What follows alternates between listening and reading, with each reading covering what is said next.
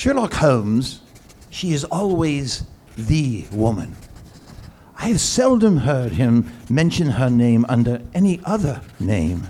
In his eyes, she eclipses and predominates the whole of her sex. It was not that he felt any emotion akin to love for Irene Adler. All emotions, and that one particularly, were abhorrent to his cold, precise, but admirably balanced mind. He was, I take it, the most perfect reasoning and observing machine that the whole world has seen. But as a lover, he would have placed himself in a false position. He, he never spoke of the softer passions, save with a jibe and a sneer. They were admirable things for the observer, excellent for, for drawing the veil from men's motives and actions. But for the trained reasoner to admit such intrusions into his own delicate and finely adjusted temperament was to introduce a distracting factor which might throw a doubt upon all of his mental results. Grit in a sensitive instrument, or crack in one of his high, own high power lenses would not be more disturbing than a strong emotion in a nature such as his. And yet, there was but one woman to him, and that woman was the late Irene Adler of dubious and questionable memory. Live from the Public Library of Steubenville and Jefferson County on South 4th Street in Steubenville, Ohio, the Ohio Valley Cloak and Dagger Company presents Cloak and Dagger on the Air, Holmes and Watson.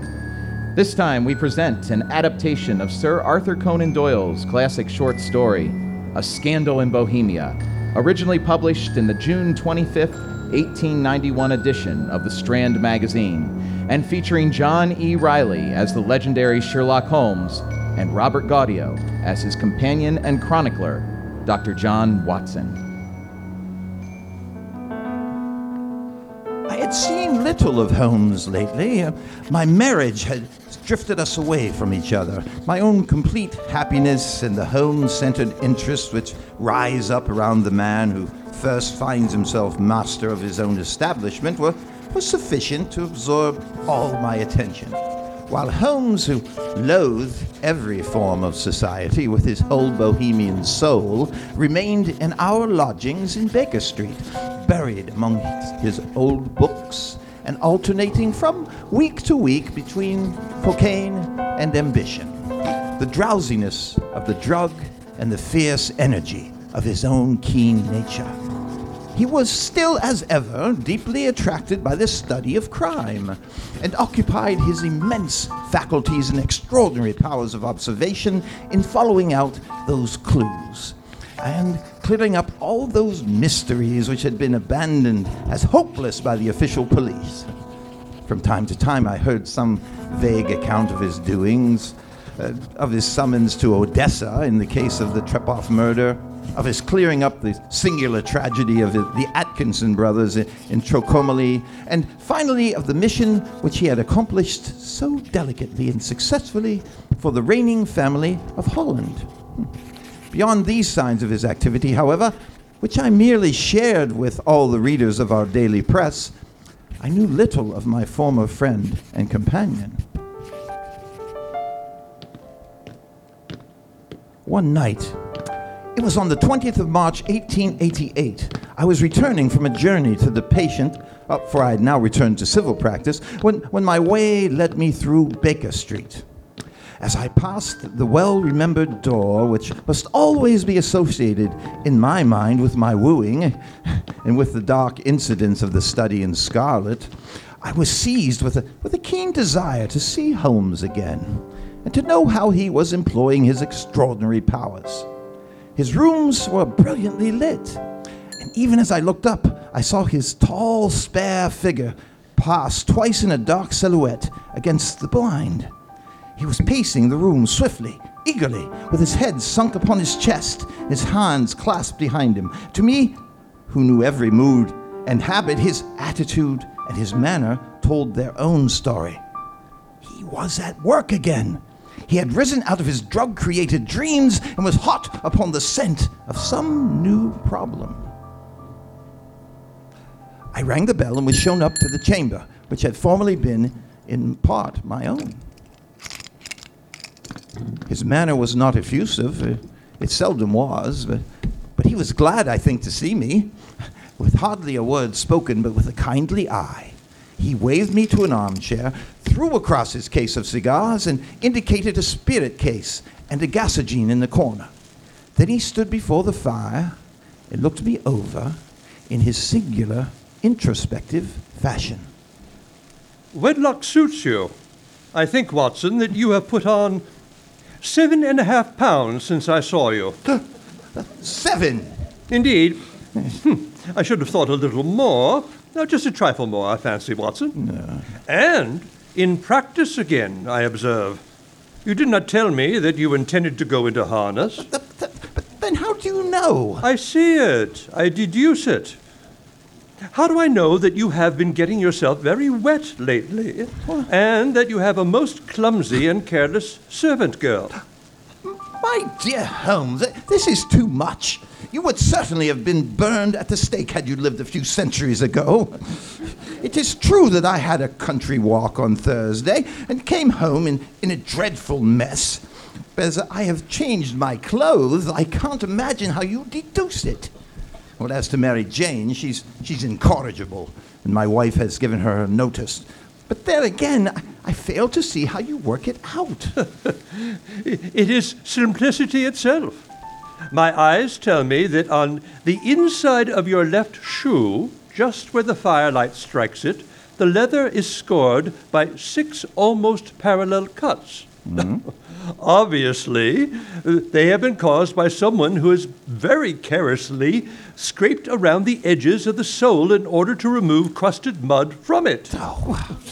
Hence, you see, my double deduction that you have been out in vile weather, and that you had a particularly malignant boot slitting specimen of a London slavey. oh, As to your practice, if a gentleman walks into my room smelling of iodoform, or with a black mark of nitrate of silver upon his right forefinger, oh. and a bulge on the right side of his top hat to show where he has secreted his stethoscope, oh.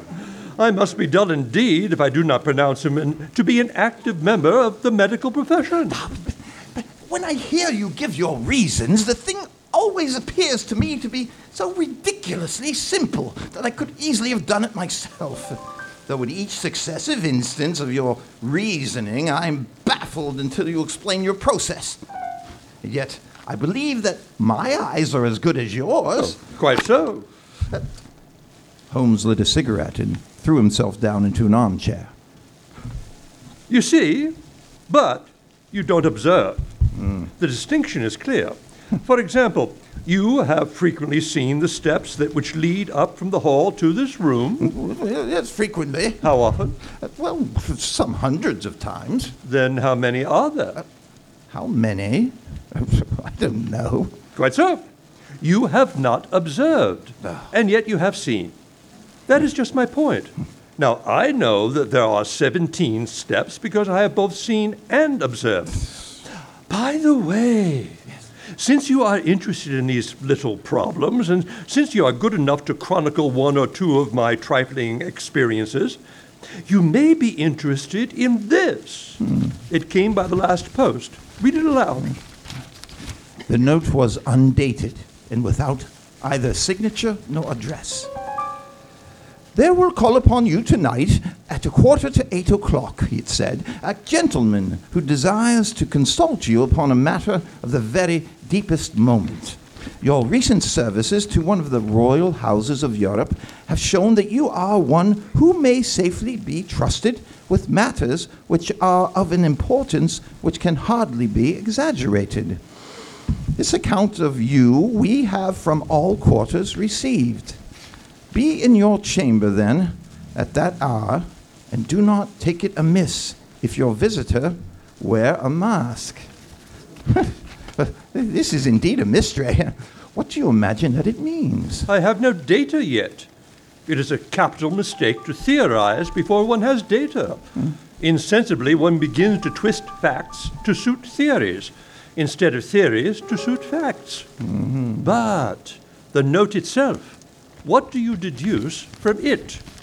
Now I carefully examined the writing and, and the paper upon which it was written, endeavoring to imitate my companion's processes. Well, the man who wrote it uh, was presumably well to do. Such paper could not be bought, bought under half a crown a packet. It is peculiarly uh, strong and stiff. Peculiar. That is the very word. It is not an English paper at all. Hold it up to the light.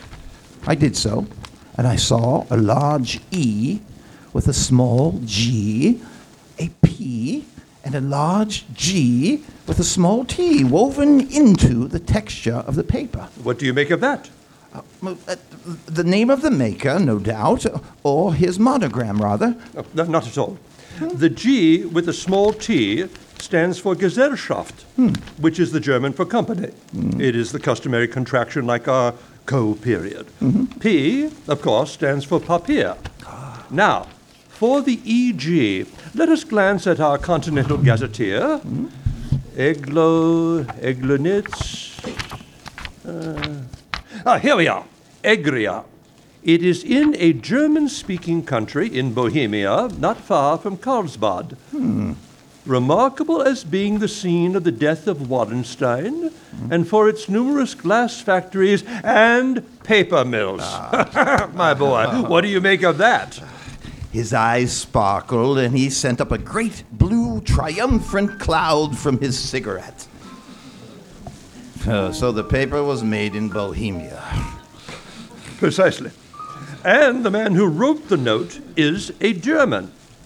Do you note the peculiar construction of the sentence? This account of you we have from all quarters received. Yes. mm. A Frenchman or Russian could not have written that. It is the German who is so uncourteous to his verbs. It only remains, therefore, to discover what is wanted by this German who writes upon Bohemian paper and prefers wearing a mask to showing his face. Ah, and here he comes, if I am not mistaken. As he spoke, there was a sharp sound of horses' hoofs and grating wheels against the curb, followed by a sharp pull at the bell. Holmes whistled. A pair by the sound. Yes, a nice little brougham with a pair of beauties. A hundred and fifty guineas apiece. There's money in this case, Watson, if there's nothing else. Uh, th- th- then I, I think I had better go, Holmes. Oh, no, no, no, not a bit, Doctor. Stay where you are. I am lost without my Boswell, and this promises to be interesting. It would be a pity to miss it. But, but- your client. Never mind him. I may want your help, and so may he. Huh? Here he comes. Uh, sit down in that armchair, Doctor, and give us your best attention. A slow and heavy step, which had been heard upon the stairs and in the passage, paused immediately outside the door. Then there was a loud and authoritative tap. Come in. A man entered who could hardly have been less than six feet six inches in height, with the chest and limbs of a Hercules. His dress was rich, with a richness which would in England be looked upon as akin to bad taste. Heavy bands of astrakhan were slashed across the sleeves and the fronts of his double breasted coat, while the deep blue cloak which was thrown over his shoulders was lined with flame colored silk and secured at the neck with a brooch which consisted of a single flaming beryl. Which extended halfway up his calves and which were trimmed at the tops with rich brown fur completed the impression of barbaric opulence, which was suggested by his whole appearance.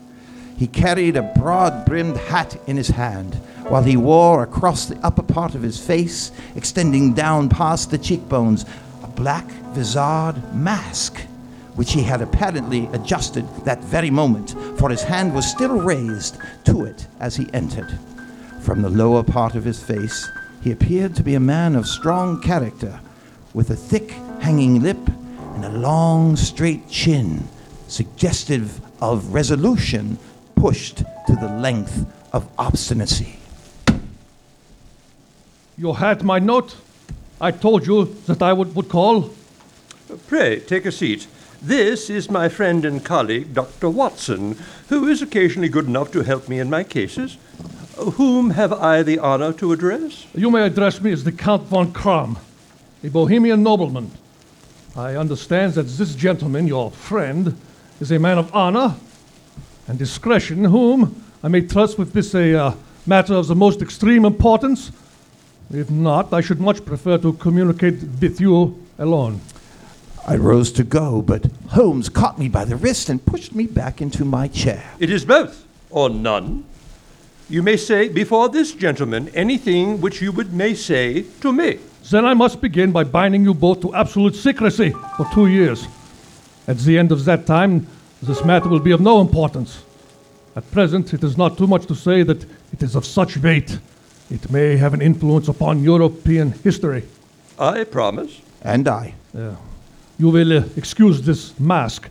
The august person who employs me wishes his agent to be you, and I may confess at once that the title by which I have just called myself is not exactly my own. I was aware of it.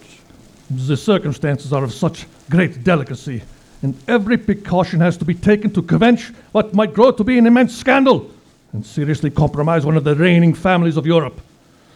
To speak plainly, the matter implicates the great House of Ormstein, hereditary kings of Bohemia. I was also aware of that. Our visitor glanced with some apparent surprise at the languid, lounging figure of a man who had been, no doubt, depicted to him as the most incisive reasoner and most energetic agent in Europe. Holmes slowly reopened his eyes and looked impatiently at his gigantic client. If your majesty would condescend to state your case, I should be better able to advise you. The man sprang from his chair and paced up and down the room in uncontrollable agitation. Then, with a gesture of desperation, he tore the mask from his face and hurled it upon the ground. You are right. I am the king. Why should I attempt to conceal it? Why, indeed. Your Majesty had not spoken before I was aware that I was addressing Wilhelm Gottsreich Sigismund von Ormstein, Grand Duke of Cassel-Felstein, and hereditary King of Bohemia. But you, you can understand, you can understand that I am not accustomed to doing such business in my own person. Yet this matter was so delicate that I could not confide it to, to an agent without putting myself in his power. I have come incognito from Prague for the purpose of consulting you. Then, pray consult. The facts are briefly these. Some five years ago, during a, a lengthy visit to Warsaw, I made the acquaintance of the well known adventuress Irene Adler. The name is no doubt familiar to you. Uh, kindly look her up in my index, Doctor. For many years, he had adopted a system of docketing all paragraphs concerning men and things, so that it was difficult to, to name a subject or a person on which he could not at once furnish information. In this case, I found her biography sandwiched in between that of a, a Hebrew rabbi and that of a staff commander who had written a monograph upon the deep sea fishes. Hmm, let me see. Hmm. Born in New Jersey in the year 1858. Contralto. Hmm. La Scala. Hmm. Prima donna, Imperial Opera of Warsaw, yes. Retired from the operatic stage, huh? Living in London. Ah, quite so. Uh, Your Majesty, as I understand, became entangled with this young person, wrote her some compromising letters, and is now desirous of getting those letters back? Precisely so, but how? W- uh, was there a secret marriage? None. No legal papers or certificates? None. Then I fail to follow, Your Majesty. If this young person should produce her letters for blackmailing or other purposes, how is she to prove their authenticity? There is the writing, Forgery, my private notepaper, stolen, my own seal, imitated, my photograph. bought. We were both in the photograph. Oh, oh dear. That is very bad. Your Majesty has indeed committed an indiscretion. I, I was mad, insane. You have compromised yourself seriously. Uh, I was only crown prince then. I was young, but I am 30 now. It must be recovered. We have tried and failed. Your Majesty must pay, must be bought. Ah, she will not sell. Stolen, then. Five attempts have been made. Twice, burglars, in my pay, ransacked her house. Once we diverted her luggage when she traveled. Twice, she has been waylaid. There has been no result. No sign of it. Absolutely none. It is quite a pretty little problem. But a very serious one to me. Very, indeed. And what does she propose to do with the photograph? To ruin me. But how? I. I am about to be married Uh, So I've heard. to Clotilde Lothman von Saxe. Men, Meningen, second daughter of the King of Scandinavia. You, you know how the strict principles of, of a family. She is herself the very soul of delicacy. A, a shadow of a doubt as to my conduct would bring the matter to an end. And Irene Adler? Threatens to send them the photograph, and she will do it. I know that she will do it. But you do not, you do not know her. She, she has a soul of steel. She has the face of the most beautiful of women, and the mind of the most resolute of men. Rather than I should marry another woman, there are no lengths to which she would go, not go, none. You are sure that she has not sent it yet? I am sure. And why? Because she has said that she would send it on the day when the betrothal was publicly proclaimed. That will be next Monday. Oh, then we have three days yet. Hmm. That is very fortunate, uh, as I have one or two matters of importance to look into just at the present. Your Majesty will, of course, stay in London for the present. Well, certainly. Uh, you will find me at the Langham under the name of the Count von Kram. Then, I shall drop you a line to let you know how we progress. Ah, pray do so. I shall be all anxiety. Then, as to money, You have carte blanche. absolutely. I tell you that I, I would give but one of the provinces in my kingdom to have that photograph. And for present expenses? Ah, there are 300 pounds in gold, 700 in notes. And Mademoiselle's address? Is Briony Lodge, Serpentine Avenue, St. John's Wood. Uh, one other question. Was the photograph a cabinet? It was. Then good night, Your Majesty, and I trust that we shall soon have some good news for you. And good night, Watson. Hmm? If you will be good enough to call tomorrow afternoon at 3 o'clock, mm-hmm. I should like to chat this little matter over with you. Hmm.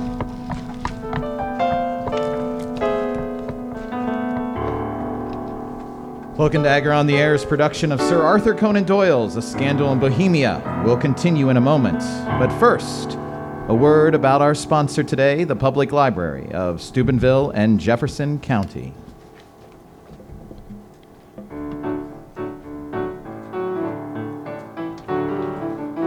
Oh, welcome to Drama Piece Theater. I'm your host, a British guy. Drama Piece Theater is the anthology series that feeds your drunken habit and chronic depression with repetitive yet evergreen tales of the human condition. All perfectly timed to help you polish off your latest bottle of gin. We're all so British.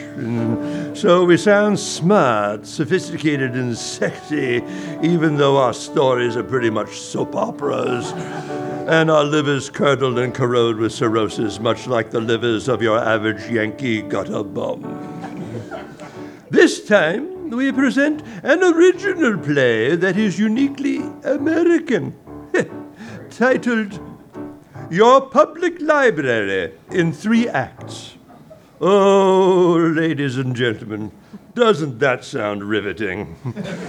it's the kind of literary tension and intellectual intrigue you won't find in Avengers Endgame. At least not until the credits.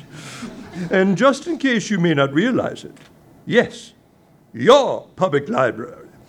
It still exists. And today's drama will remind you of the daily struggles that come with being involved in carrying on the legacy of Benjamin Franklin's original brainstorm of borrowing his friends' books without having to buy his own. And Andrew Carnegie's philanthropic pursuit of a tax write off.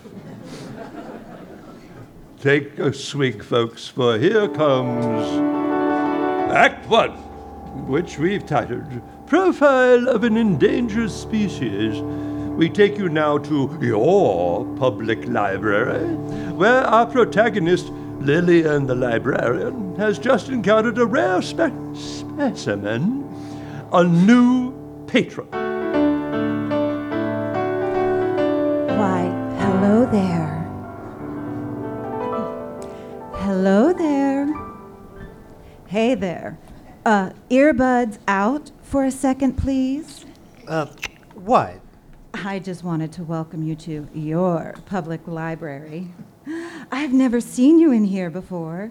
You must be new around these here shelves. well, the coffee shop was closed and McDonald's makes me fat. You're the only place left with free Wi Fi. Oh, so it was our Wi Fi that brought you in, not our stacks and stacks of voluminous tomes from all genres and authors. Nope, I've got a Kindle. But you haven't lived until you've picked up a book. Here, let me show you. Give me your hand. Oh, do you feel it? The tactile thrill that surges through your fingertips at just the touch, the mere graze, the gentle caress of each page, the promise, the anticipation of what lies ahead on the next. Oh, gives me chills I haven't had since my prom. Nope, just here for the Wi Fi. Oh, but sir, we have books of any genre from every author imaginable. You want the classics? We've got many in their original second editions. Some decades or centuries old. You want cardboard cutouts, characters with cliched, convoluted conclusions? We have a whole section devoted to James Patterson. Do you know how many people have touched those books? No one's touched my Kindle but me. Oh, but that's part of the library experience, touching what so many others have touched. Oh, sir, sir, earbuds, please. Well, look, just what do you want? I want you to fall in love with your public library. So many people forget I exist. We exist. And we have so much here to offer you to rock your world. You want involvement? We have events and clubs and activities practically every day of the week. Why, you might even meet someone. A nice girl, perhaps? Eh, I got Tinder. Oh! But here, here you can swipe right or swoop left down any aisle. Mystery, science, romance.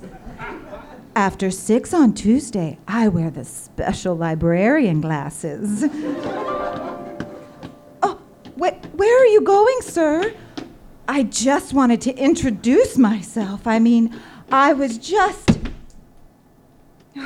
Oh well, he'll be back. After all, we have free Wi Fi.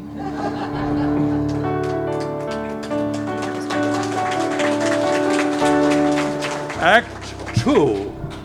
Not over yet. the senator and the librarian. Something or other Senate Appropriations Sub Sub Subcommittee will now come to order. Senator Pompous P. Pomphandle presiding. Thank you, thank you. Be seated. As you know, we have before us today a proposal from the President of these here United States to eliminate all federal library funding. All in favor say yeah. Yay, measure passes. Now, on to the border wall. Uh, e- excuse me, Senator, uh, but I, Who dares speak in these here hearings? I've got lunch in 15 minutes, and we've got a lot of deficit spending to do before then. Lillian, the librarian, sir. Librarian, we haven't outsourced those jobs yet to some call center in Calcutta. Well, uh, Senator Pomphandle. That's me. I was called to testify before this committee on the importance of federal library funding. After all, the, pro- the president is proposing. Oh. God bless that man, my favorite president and yours. Why, just the other day, I saw the image of Christ in his follicles. It was a miracle, or the way the die set. Sir, I- I'm here to plead with you and all of Congress to bypass his proposal. Let me ask you a question, Miss Lillian. Does anyone even use libraries anymore? Absolutely, Senator. You sure? Because I hear tell of this thing called the Kindle. I mean, I don't know from personal experience. I'm so busy being a patriot and guessing what the president wants me to do today that I hire people to read for me. Right, Pencil Dick? Uh, that's, that's Dick Purcell, sir. Right, right. Pencil Dick. He's my chief reader. Sums it all up in 14 point font, triple spaced on a single page, texted to me on my iPhone. Hit delete. Turn on Hannity, rinse, repeat. Well, sir, Kindles are great, and, and we use those too, but we don't require people to pay for our books, whether they're ebooks or real books. You don't work. You don't. What's this you say? Senator, public libraries are a necessity for communities and benefit all ages, lifestyles, and incomes. Our services are available to everybody. Anybody can come in and access our computers, our books, our research Whoa, materials. Whoa, whoa, whoa. Hold the rotary phone right there, Miss Lillian. You said all, everybody, anybody. Did I hear you correctly? Why, yes, sir. We pride ourselves on the free services. Free. Absolutely. We believe the library should be open to all. Open to. That sounds like socialism, if you ask me. Socialism. Socialism. And America will never be a socialist country, not on my watch. Now, about that border wall. Oh, yeah. And have we printed that extra 34 billion for the defense budget yet? We recess tomorrow, people, and I got lunch in five. Act 3 Marion the Millennial Librarian. Uh, hey. Hi. Oh, uh, the anime section is right over there. Anime? Excuse me, are you profiling me? No, I just. Well, I was just. You were assuming based on my looks that I'm into anime? Well, I mean, the gold nose ring, the long purple fingernails, the detached stare, the torn jeans. Oh, I'm sorry. The cosplay convention is actually a couple blocks over in the abandoned Kmart. I'm not cosplaying. You're not? Oh. Well, if you're looking to do charcoal sketches of rock stars who died of drug overdoses, we have a room. down Charcoal the- sketch. You're still profiling me. I'm sorry. Uh, maybe this is a failure to communicate. We have a lot of that with your generation. Let's start again. okay. You're in a library. Libraries are something that were invented before you were born. But we don't expect you to know about us. We understand your generation is one unto itself. We're old and prefer communal experiences. And I you- know what a library is. Oh, well, then you must be here for the quiet. I knew we could find common ground. Libraries still pride themselves on quiet. Feel free to sit anywhere you want. You can be on your phone, your tablet, and we won't bother you. I know your generation doesn't like to be bothered, which is still one of the benefits of a library. We leave you alone. Actually, I'm the new librarian. the new librarian? Yeah, just got hired. You're a millennial and you survived a job interview? Were your parents okay with how it went? My parents didn't come with me. You see, I just graduated with a master's in library science. you wanted to be a librarian? There you go again. You think millennials don't want libraries? Well, I just assumed. I grew up hanging out in libraries. It's the best place to just go chill or read or have a conversation, or find out something new. Wow. You're a millennial, and we're speaking the same language. You do know more millennials visited a library in 2016 than any other generation, including yours, right? But don't you have a Kindle app? Yeah, and the Libby app. I check out ebooks all the time, and real books. Libraries are like the university of the people, you know? It's like the one place you can go. To learn not to say like all the time? No, to not be judged. Uh, uh, yeah, sorry about that. We get it all the time. It's good clickbait. But my generation is really into community. We want that organic experience of individual yet interpersonal experience back. We want our lives to feel real, not virtual all the time, which is one reason why we want libraries to survive. Welcome aboard, Marion the Millennial Librarian. There's hope for us yet. And so concludes your public library in three acts. Another rousing episode of Drama Peace Theater, the anthology series that makes you want to tie one on. or flip to the Hallmark Channel. I'm your host, a British guy. And this is. What's that? Why the music stop? Oh, oh, cripes. We have an epilogue. Oh, every time, just when I'm about to pass out, we have an epilogue. Uh, uh, here it is. Uh, ladies and gentlemen, here it is The Accidental Donor. Hi there. I, I- I'd like to renew a, a, a few books. What's your name? Uh, this is, uh, Pete or, or Simon. I, I can never remember what name my card is under. Okay, got it. Looks like you've checked out 16 books. Yeah, yeah, yeah. I was a little ambitious. I thought I could read them all. Uh, you know, read one a day. You know, I just like to renew them. Okay. Oh, I'm sorry. You've already renewed them too many times. Oh, really? I, I've had them that long? Huh? You have. And now there's a matter of the fine Oh, the fine. Well, how much is it? $135. Whoa. Yeah. And I'm afraid you won't be able to check anything else out until you pay it. Oh, oh no, not again. Again? Well, this might happen at every library I've ever gone to. I might be a repeat offender. We prefer to call you an accidental donor. So I guess the uh, these other books I wanted to check out, I can't check them out. Sorry, not until you pay your fine. Ugh. You wouldn't happen to have installment plans, would you? No, but um, have you ever heard of a Kindle? And finally, it's over. Join us next time on Drama Peace Theater when we'll present part one of a 36 part adaptation of Anna Karenina. Hide the sharp objects, kids, and up the alcohol content. Until then, I'm a British guy stuck on American television. Save me, please.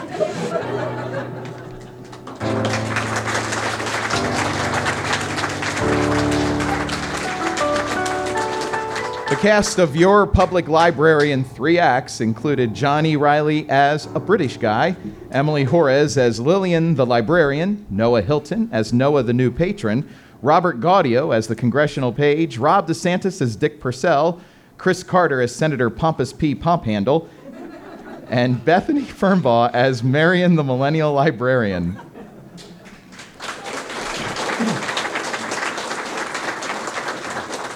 I'm glad the senator's name was as amusing to you guys as it was to me. Sometimes when you're sitting alone writing at night, you're not sure how you're not sure if it's funny or not. Our thanks to the Public Library of Steubenville and Jefferson County for sponsoring this month's Cloak and Dagger on the Air. We would like to congratulate them on the upgrades and the renovations they've made to their building because our show is so heavily focused and based in literature and the wonder of imagination. We're honored to contribute in some small way to the programs and events they offer here and that they bring to the community. We urge you to take advantage of them. And we thank you and we thank all libraries for continuing to be a bastion of education and enlightenment and entertainment for all people, no matter who you are or where you come from.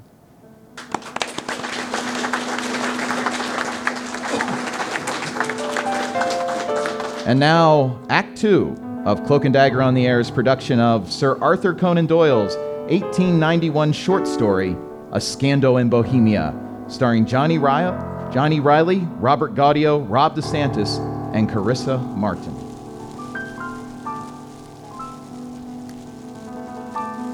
At three o'clock precisely, I was at Baker Street, but, but Holmes had not yet returned. The landlady informed me that he had left the house shortly after eight o'clock in the morning. I sat down beside the fire, however, with the intention of awaiting him, however long he might be. I was already deeply interested in his inquiry, for, for though it was surrounded by none of the grim and strange features which were associated with the two crimes which I had already recorded, still, the nature of the case and the exalted station of his client gave it a character of its own. Indeed, apart from the nature of the investigation which my friend had on hand, there, there was something in his masterly grasp of, of a situation uh, and his keen, incisive reasoning which had made it a pleasure to me to study his system of work and to follow the quick, subtle methods by which he disentangled the most inextricable mysteries. So accustomed was I to his invariable success that the very possibility that his failing had ceased to enter my head.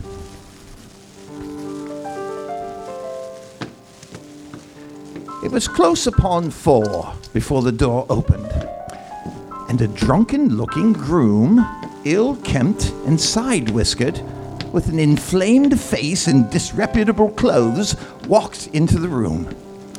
Unaccustomed as I was to my friend's amazing powers in the use of disguises, I had to look three times before I was certain that it was indeed he. Holmes?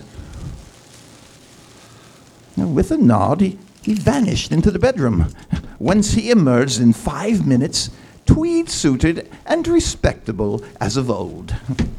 Putting his hands into his pockets, he stretched out his legs in front of the fire and laughed heartily for some minutes. Well, really, what, what- what- what is it? it's quite too funny. I- I'm sure you could never guess how I employed my morning, or what I ended by doing.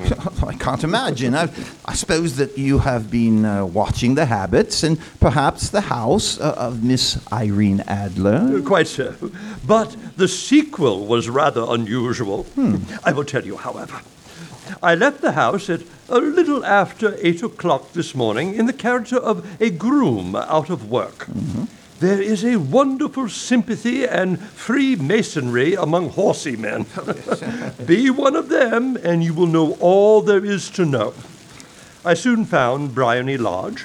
It is a bijou villa with a garden at the back, but built out in front right up to the road. Two stories, Chubb lock to the door, large sitting room on the right side, well furnished, with long windows almost to the floor, and those preposterous English window fasteners which a child could open. Behind, there was nothing remarkable, save that the passage window could be reached from the top of the coach house. Hmm. I walked round it and examined it closely from every point of view, but without noting anything else of interest. I then lounged down the street and found, as I expected, that there was a mews in a lane which runs down by one wall of the garden. I lent the ostlers a hand in rubbing down their horses, and received in exchange tuppence, a glass of half and half, two fills of shag tobacco, and as much information as I could desire about Miss Adler, uh, to say nothing of half dozen other people in the neighborhood in whom I was not in the least interested, but whose biographies I was compelled to listen to. Uh, And what of Irene Adler? Oh, She has turned all the men's heads down in that part. she is the daintiest thing under a bonnet on this planet. so say the Serpentine Mews to a man. She lives quietly, sings at concerts, drives out at five every day, and returns at seven sharp for dinner. Seldom goes out at other times, except when she sings, has only one male visitor, but a good deal of him. Mm. He is dark, handsome, and dashing, never calls less than once a day, and often twice. Hmm. He is a Mr. Godfrey Norton of the Inner Temple. Oh. See the advantages of a cabman as a confidant? they had driven him home a dozen times from Serpentine Mews and knew all about him. When I had listened to all they had to tell me, I began to walk up and down near Briony Lodge once more to think over my plan of campaign. Mm-hmm. This Godfrey Norton was evidently an important factor in the matter. He was a lawyer. Mm. That sounded ominous. Mm-hmm. What was the relation between them, and what the object of his repeated visits? Mm. Was she his client, his friend, or his mistress? If the former, she had probably transferred the photograph to his keeping. If the latter, hmm, it was less likely. On the issue of this question depended whether I should continue my work at Briony Lodge or turn my attention to the gentlemen's chambers in the temple. It was a delicate point, and it widened the field of my inquiry. Yes. I fear, oh, I fear that I bore you, bore you with these details, uh, but I have to let you see my little difficulties if you are to understand the situation. Well, no, no, no. I- I'm following you closely. I was still balancing the matter in my mind when a hansom cab drove up to Briony Lodge and a gentleman sprang out. He was a remarkably handsome man, dark, aquiline, and moustached. Evidently the man of whom I had heard. He appeared to be in a great hurry, shouted to the cabman to wait, and brushed past the maid who opened the door, with the air of a man who was thoroughly at home. He was in the house about half an hour, and I could catch glimpses of him in the windows of the sitting room, pacing up and down, talking excitedly, and waving his arms. Of her, I could see nothing. Presently, he emerged, looking even more flurried than before. As he stepped up to the cab, he pulled a gold watch from his pocket and looked at it earnestly. He shouted, Drive like the devil. First to Gross and Hankey's in Regent Street, and then to the Church of St. Monica in the Edgware Road. Half a guinea if you do it in 20 minutes. Away they went, and I was just wondering whether I should not do well to follow them when up the lane came a neat little landau. The coachman, with his coat only half buttoned, his tie under his ear, while all the tags of his harness were sticking out of the buckles. it hadn't pulled up before she shot out of the hall door and into it. I only caught a glimpse of her at the moment, but she was a lovely woman, with a face that a man might die for. The Church of St. Monica, John, and half a sovereign if you reach it in 20 minutes. This was quite too good to lose, Watson. Yeah. I was just balancing whether I should run for it or whether I should perch behind her landau when a cab came through the street. The driver looked, tw- the driver looked twice at such shabby fare, Yes. but I jumped in before he could object. The Church of St. Monica, and half a sovereign if you reach it in 20 minutes. It was 25 minutes to 12, and of course, it was clear enough what was in the wind. My cabby drove fast. I don't think I ever drove faster. But the horses of the others were there before us. The cab and the landau, with their steaming horses, were in front of the door when I arrived. Hmm. I paid the man and hurried into the church. There was not a soul there save the tomb who I had followed and a surpliced clergyman oh. who seemed to be expostulating with them. They were all three standing in a knot in front of the altar. I lounged up the side aisle like any other idler who has dropped into a church. Mm-hmm. Suddenly, to my surprise, the three at the altar faced round to me. and Godfrey Norton came running as hard as he could towards me. Oh, You'll do. Come, come. Uh, What then? Come, man, come. Only three minutes or it won't be legal.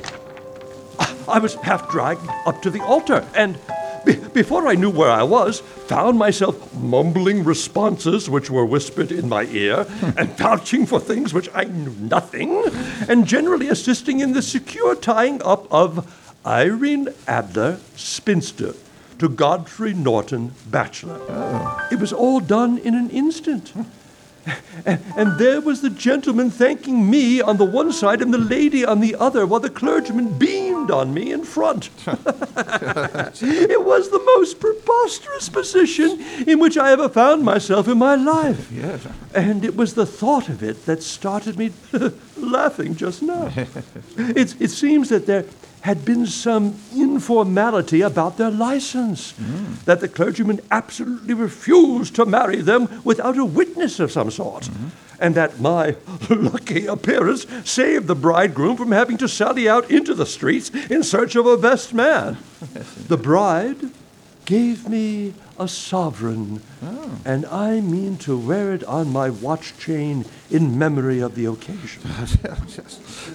This is a very unexpected turn of affairs. And what then? Well, I found my plans very seriously menaced. Hmm. It looked as if the pair might take an immediate departure, and so necessitate very prompt and energetic measures on my part. At the church door, however, they separated. He back to the temple, she to her own house. I shall drive out in the park at five as usual. I heard no more. They drove away in different directions. I went off to make my own arrangements. Uh, which are. Some cold beer and a, and a, some cold beef. Yes. I have been too busy to think of food, and I am likely to be busier still this evening. Mm-hmm. By the way, Doctor, I shall want your cooperation. I should be delighted. You don't mind breaking the law? Not in the least. Nor running a chance of arrest? Not in a good cause. Oh, the cause is excellent. Then I am your man. I was sure that I might rely on you. Wh- What is it that you wish? When Mrs. Turner has uh, brought in the tray, I will make it clear to you. Now I w- must discuss it, uh, for I have not much time. It is nearly five now. In two hours, we must be on the scene of action. Miss Irene, or Madame, uh, rather, returns from her drive at seven. We must be at Briony Lodge to meet her. And what then? You must leave that to me. I have already arranged what is to occur. There is only one point on which I must insist. You must not interfere, come what may. You understand? I am to be neutral? To do nothing whatever. there will probably be some small unpleasantness. Do not join in it. It will end in my being conveyed into the house. Oh. Four or five minutes afterwards, the sitting room window will open. You are to station yourself close to that open window. Mm, yes. You are to watch me, for I will be visible to you. Yes. And when I raise my hand, so, you will throw into the room what I give you to throw, and oh. will, at the same time, raise the cry of fire. Hmm. You quite follow me? Oh, yes, entirely. Yes. It is nothing formidable. It is an ordinary plumber's smoke rocket, fitted with a cap at either end to make it self lighting. Oh. Your task is confined to that. When you raise your cry of fire, it will be taken up by quite a number of people. You may then walk to the end of the street, and I will rejoin you in ten minutes. I hope that I have made myself clear. Yes, and I am to remain neutral, to get near the window, to watch you, and at the signal to throw in this object, then to raise the cry of fire, and to wait you at the corner of the street. Precisely. Then you may entirely rely on me. That is excellent. I think perhaps it is almost time that I prepare for the new role I have to play. He disappeared into his bedroom and returned in a few minutes in the character of an amiable, simple minded, nonconformist clergyman. His broad black hat, his baggy trousers, his white tie, his sympathetic smile, and general look of peering and benevolent curiosity, which were, were such as Mr. John Hare alone could have equaled. It was not merely that Holmes changed his costume, his expression, his manner, his very soul seemed to vary with every fresh part that he assumed. The stage lost a fine actor, even as science lost an acute reasoner when Holmes became a specialist in crime. It was a quarter past six when we left Baker Street, and it was still wanted 10 minutes to the hour when we found ourselves in Serpentine Avenue. It was already dusk, and the lamps were just being lighted as we paced up and down in front of Briony Lodge, waiting for the coming of its occupant. The house was just such as it had pictured from Sherlock Holmes' succinct description. But the locality appeared to be less private than I expected. On the contrary, from a small street in a quiet neighborhood, it was remarkably animated. There was a group of shabbily dressed men smoking and laughing in a corner, a scissors grinder with his wheel, two guardsmen who were flirting with a nurse girl, and several well dressed young men who were lounging up and down with cigars in their mouths. You see, this marriage rather simplifies matters. The photograph becomes a double edged weapon now. Oh. The chances are that she would be as averse to its being seen by Mr. Godfrey Norton as our client is to its coming to the eyes of his princess. Uh-huh. Now, the question is where are we to find the photograph? Oh, yeah, but where indeed? It is most unlikely that she carries it about her. It is cabinet sized, too large for easy concealment about a woman's dress. She knows that the king is capable of having her waylaid and searched. Two attempts of that sort have already been made. We may take it then that she does not carry it about her. Well, well where then? Her banker or her lawyer? Hmm, there is that double possibility, but I am inclined to think neither. Mm-hmm. Women are naturally secretive, oh, and they like to do their own secreting. Why should she hand it over to anyone else? She could trust her own guardianship. She could not tell what indirect or political influence might be brought to bear upon a businessman. Besides, remember that she had resolved to use it within a few days. It must be where she can lay her hands upon it. It must be in her own house. But, but it has twice been burgled. They did not know how to look. But how will you look? I will not look. So, what then? I will get her to show me. Oh, but she will refuse. She will not be able to. Uh, but I hear the rumble of wheels. It, it is her carriage. Now, carry out my orders to the letter. As he spoke, the gleam of the side lights of the carriage came round the curve of the avenue. It was a smart little landau which rattled up to the door of Briony Lodge. As it pulled up, one of the loafing men at the corner dashed forward to open the door in the hope of earning a copper, but was elbowed away by another loafer oh, oh. who had rushed up with the same intention. A fierce quarrel broke out, oh. which was increased by two guardsmen who took sides with one of the loungers, and by the scissors grinder, who was equally hot upon the other side. A blow was struck. In an instant, the lady who had stepped from her carriage was the center of a little knot of flushed and struggling men who struck savagely at each other with their fists and their sticks. See here, my good friends. Oh, Please don't. Oh!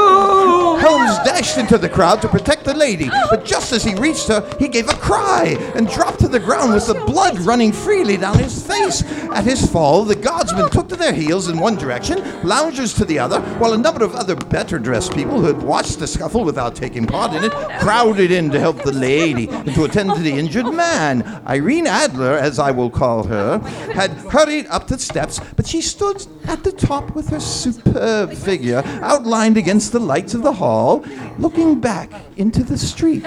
Is the poor gentleman much hurt? No, no, there's life in him, but he'll be gone before you can get him to the hospital. Oh, he's a brave fellow. They would have had that lady's purse and watch if it hadn't been for him. They were a gang and a rough one, too. Oh, he's breathing now. He can't lie in the street. May we bring him in, Mom? Oh, surely. Bring him into the sitting room. Oh. There's a comfortable sofa. This way, please. Poor fellow. I hope he's all right. Oh, my God. Slowly and solemnly, he was borne into Briony Lodge and laid out in the principal room where, while I still observed the proceedings from my post by the window. The lamps had been lit, but the blinds had not been drawn so that I could see Holmes as he lay upon the couch. I do not know whether he was seized with compunction at that moment for the part he was playing, but I know that I never felt more heartily ashamed of myself in my life than when I saw this beautiful creature against whom I was conspiring, or, or the, with grace and kindliness with which she waited upon this poor injured man. And yet, it would be the blackest treachery to Holmes to draw back now from the part which he had entrusted in me. I hardened my heart and took the smoke rocket from under my ulster. After all, I thought, we are not injuring her, we are but preventing her from injuring another. Holmes sat up on the couch. I saw him motion like a man who is in need of air. A maid rushed across and threw open the window. At the same instant, I saw him raise his hand, and at the signal, I tossed my rocket into the room with a cry of Fire! The word was no sooner out of my mouth than the whole crowd of spectators, well dressed and ill, gentlemen, ostlers, and servants' maids, joined in a general shriek of Fire! Thick clouds of smoke curled through the room and out the open window, and I caught a glimpse of rushing figures. Now, please, my friends, there's no need to be alarmed. It's but a schoolboy play. And a moment later, the voice of Holmes from within assuring them that it was just a false alarm. And slipping through the shouting crowd, I made my way to the corner of the street. In ten minutes, rejoiced to find my friend's arm in mine and to get away from the scene of the uproar. He walked swiftly and in silence for some minutes until we had turned down one of the quiet streets which led toward the Edgware Road. You did it very nicely, Doctor. Nothing could have been better. It is all right. Yes, well, you have the photograph. I know where it is. Uh, and how did you find out? She showed me, as I told you she would. I am still in the dark.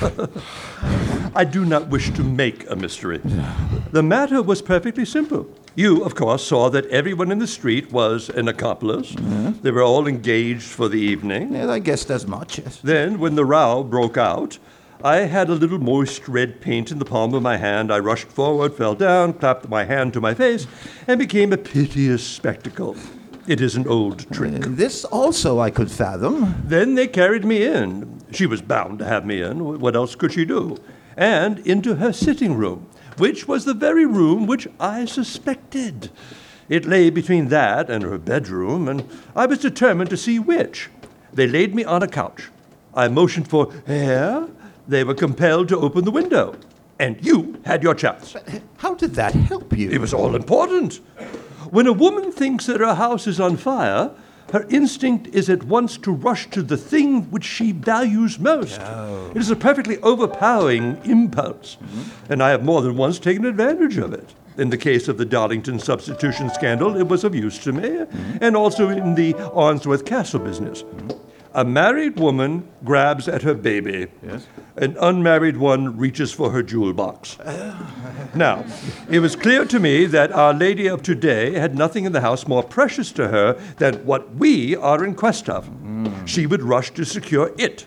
The alarm of fire was admirably done. Thank The, uh, the smoke and shouting were enough to shake nerves of steel. She responded beautifully.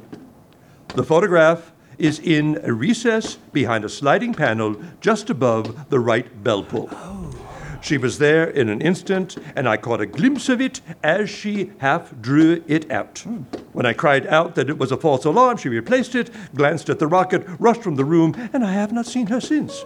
I rose and, making my excuses, escaped from the house. I, I hesitated whether to attempt to secure the photograph at once, but the coachman had come in, and as he was watching me narrowly, it seemed safer to wait. A little over precipitance may ruin all. Yes, uh, and and now? Our quest is practically finished. I shall call with the king tomorrow, and with you, if you care to come with us. yes. Uh, we will be shown into the sitting room to wait for the lady, but it is probable that when she comes, she may find neither us nor the photograph. It might be a satisfaction to His Majesty to regain it with his own hands. Yes, uh, and when will you call? At eight in the morning. She will not be up. so that we shall have a clear field. Besides, we must be prompt, for this marriage may mean a complete change in her life and habits. I must wire to the king without delay. We had reached Baker Street and had stopped at the door. He was searching his pockets for the key when someone passing said, Good night, Mr. Sherlock Holmes. Uh, there were several people on the pavement at the time, but the greeting appeared to come from a slim youth in an ulster who had hurried by. I've heard that voice before. Now I wonder who the deuce that could have been. I slept at, at Baker Street that night, and we were engaged upon our, our toast and coffee in the morning when the King of Bohemia rushed into the room. Ah, you, you have really got it. Not yet. Uh, but you have hopes. I have hopes. Then, then come. I am all impatience to be gone. We must have a cab. No, no, my, my brougham is waiting. Then that will simplify matters. We descended and started off once more for Briony Lodge. Irene Adler is married. Married? When? Yesterday. But to whom? To an English lawyer named Norton. Ah, she could not love him. I am in hopes that she does. And why in hopes? Because it would spare your majesty all fear of future annoyance. If the lady loves her husband, she does not love your majesty. If she does not love your majesty, there is no reason why she should interfere with your majesty's plan. It is true. And yet, ah, well, I wish she had been of my own station. What a queen she would have made. His Majesty relapsed into a moody silence, which was not broken until we drew up in Serpentine Avenue. The door of Briony Lodge was open, and an elderly woman stood upon the steps. She watched us with a sardonic eye as we stepped from the brougham. Mr. Sherlock Holmes, I believe. I am Mr. Holmes? Indeed. My mistress told me that you were likely to call. She left this morning with her husband by the 5:15 train from Charing Cross for the continent. What? D- do you mean that she has left England? Never to return. Oh, Uh, and the papers, all is lost. We shall see. He pushed past the servant and rushed into the drawing room, followed by the king and myself. The furniture was scattered about in every direction, with dismantled shelves and open drawers, as if the lady had hurriedly ransacked them before her flight. Holmes rushed at the bell pull, tore back the small sliding shutter, plunging his hand, pulled out a photograph and a letter. The photograph was of Irene Adler herself, in evening dress. The letter was superscribed to Sherlock Holmes, Esquire, to be left till called for. My friend tore it open, and we all three read it together. It was dated at midnight of the preceding night and ran in this way My dear Mr. Sherlock Holmes, you really did it very well. You took me in completely. Until after the alarm of fire, I had not a suspicion. But then, when I found how I had betrayed myself, I began to think. I had been warned against you months ago. I had been told that if the king employed an agent, it would certainly be you, and your address had been given me. Yet, with all this, you made me reveal what you wanted to know. Even after I became suspicious, I found it hard to think evil of such a dear, kind old clergyman.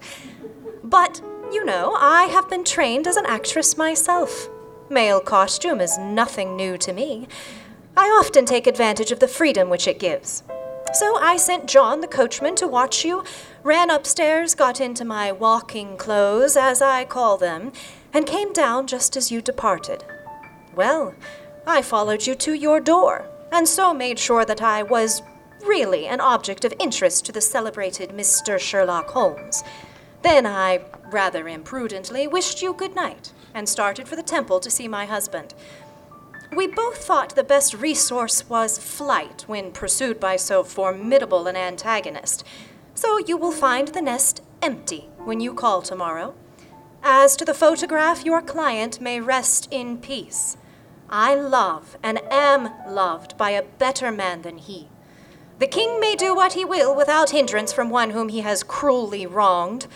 I keep it only to safeguard myself and to preserve a weapon which will always secure me from any steps which he might take in the future. I leave a photograph which he might care to possess. And I remain, dear Mr. Sherlock Holmes, very truly yours, Irene Norton, nee Adler. What a woman. Oh, what a woman. Did, did I not tell you how, how quick and resolute she was? Would she have not made an admirable queen? Ah, it is not a pity that she was not on my level. From what I have seen of the lady, she seems indeed to be on a very different level to your majesty. I am sorry that I have not been able to bring your majesty's business to a more successful conclusion. Ah, on the contrary, my dear sir, nothing could be more successful. I know that, that her word is inviolate. The photograph is now as safe as if it were in the fire. I am glad to hear your majesty say so. I am immensely indebted to you. Uh, pray, tell me in what way can I reward you? This uh, emerald snake ring, perhaps? Your majesty has something which I should value even more highly. You have but to name it. This photograph. Irene's photograph? Oh, certainly, if you wish it. I thank your majesty. Then there is no more to be done in the matter. I have the honor to wish you a very good morning. He bowed, and turning away without observing the hand which the king had stretched out to him, he set off in my company for his chambers. And that was how a great scandal threatened to affect the kingdom of Bohemia, and how the best plans of Mr. Sherlock Holmes were beaten by a woman's wit. He used to make merry over the cleverness of women, but I have not heard him do that of late. And when he speaks of Irene Adler, or when he refers to her photograph, it is always under the honorable title of The woman.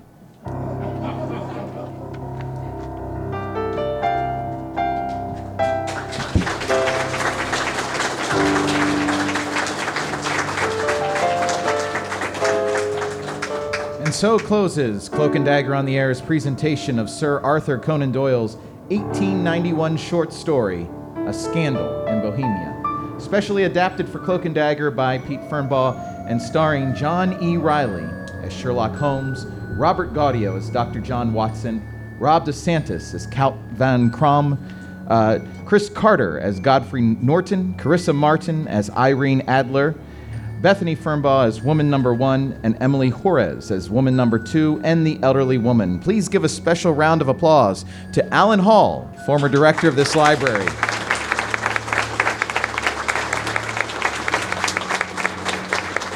For being our community guest star today. Thank you very much, Alan, and happy retirement. Um, we really appreciate him being with us. Our sound effects were provided by the Holy Foley Molies uh, directed by Carissa Martin, and featuring Noah Hilton, Bethany Fernbaugh, and David Gaudio.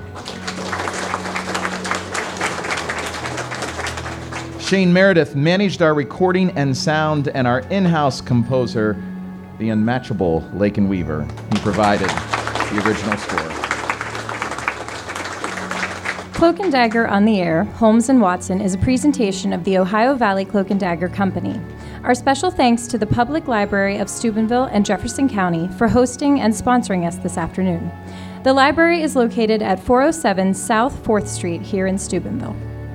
This episode and all episodes of Cloak and Dagger on the Air can be heard on Midnight Scario, a podcast devoted to seeing reality through the third eye. Midnight Scario can be found on iTunes and Stitcher, and don't forget to like and follow their Facebook page. The Cloak and Dagger on the Air theme, The Sealed Kingdom, is an original composition by Adrian von Ziegler and used with permission of the artist. Adrian's work can be found on iTunes and YouTube.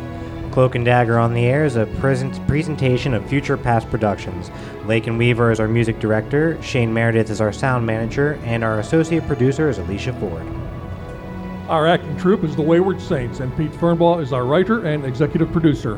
All original material in this program is copyright 2019 Pete Fernbaugh, and all original music is copyright 2019 Lakin Weaver. For information on upcoming Cloak and Dagger productions, please like and follow our Facebook page. Just search for the Ohio Valley Cloak and Dagger Company. Holmes and Watson will return later this year in a brand new adaptation of The Red-Headed League. In the meantime, please, please join us at 7 p.m. on Saturday, June 8th for Cloak and Dagger on the Air Countdown for Blastoff, a special science fiction themed episode, and we'll be announcing the location in a few weeks. All well calculated to thrill and chill you to the bone. Until then, we remain your obedient servants. Good afternoon.